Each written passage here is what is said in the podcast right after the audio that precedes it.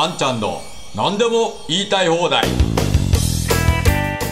皆さんこんにちは。あんちゃんこと安藤博です。本日もあんちゃんの何でも言いたい放題ということでお話をしていきたいと思います。え今日はですねえー、ツイッター見てたら未婚のまま40代というのがトレンド入りをしておりましてえー、なかなか多くの人がこれでツイートをしてるということです。まあ、この言葉自体が、あの、もう、ね、いつも私もよく演説とか、いろいろ講演とかでも使わせてもらうんですけども、もう50になる男性のうち4分の1は、えー、50になるまで一度も結婚していないという状況になっているので、もう全然珍しくないんですよね。なので少子化問題をちゃんと解決しようと思ったら、この未婚問題にもっと注目をしなきゃいけないということは前から言っていました。まあこれ本当に人の人生の話ですし、もし結婚していたら生まれていたであろう新しい命が日本では生まれてこないということになっています。まあ、これが結局少子化の要因になって人口減につながっているということですよね。だからやっぱり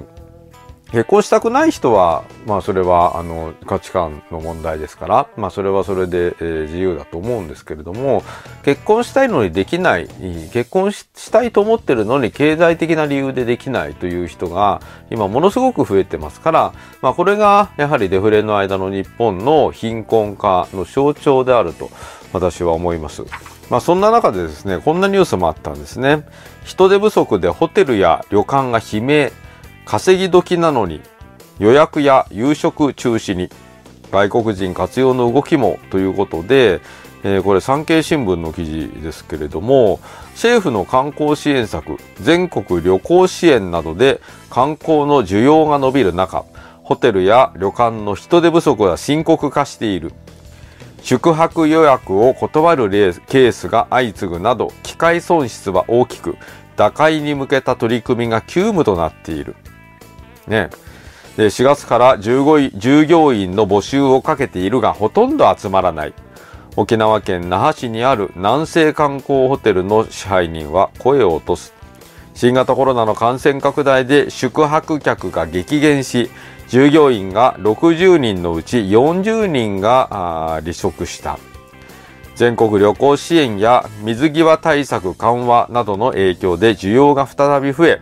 10月以降は昨年同時期に比べ宿泊客は約3倍に伸びたが従業員を募集しても集まらない状況が続いている。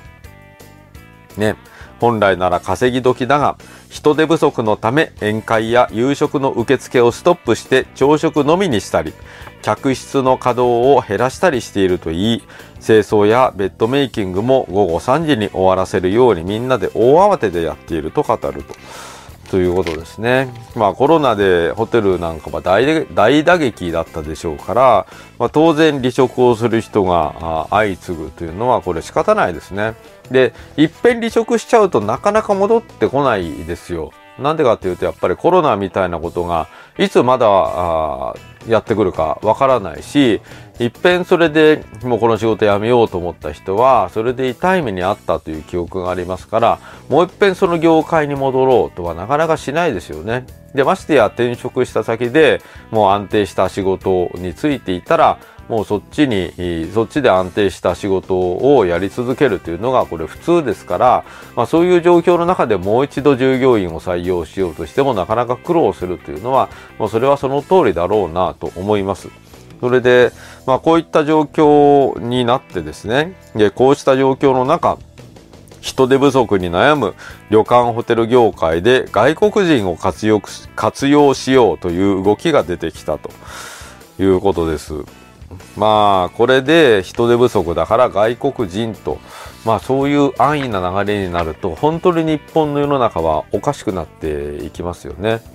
でやっぱりこのホテル業界なんかで離職者が相次いだというのはこれは政府が保証しなかったからです。保証をちゃんとしてえー、もうとにかく今のまんま従業員の雇用も継続したまんま休んでおいてくれと。その分の保証はしっかりと政府の方からやるからと。そういうことにしておけば、従業員の離職はおそらく相当防げただろうと思いますし、そしてもう一度このようにですね、えー、需要が元に戻ってきた時には元通りのサービスが何の滞りもなくやれると。まあ、そういう環境が整えられていたはずなんですよ。まあ、だから我々は粗利保証するべきだと。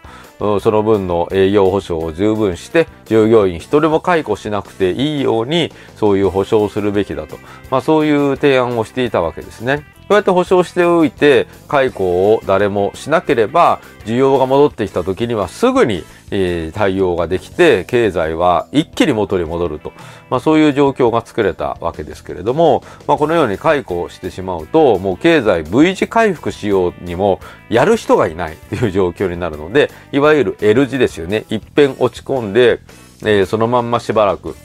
低空飛行が続くという L 字型の経済になってしまうと。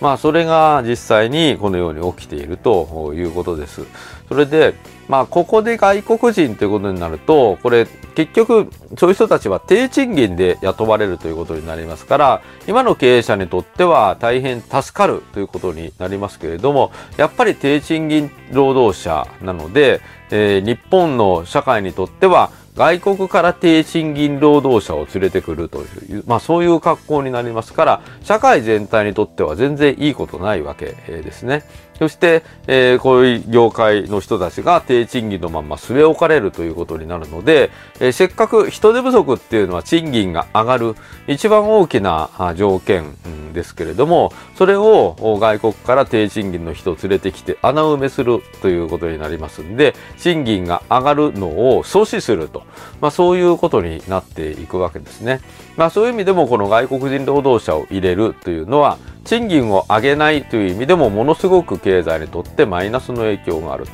まあそういうことで、えー、ございます。はい。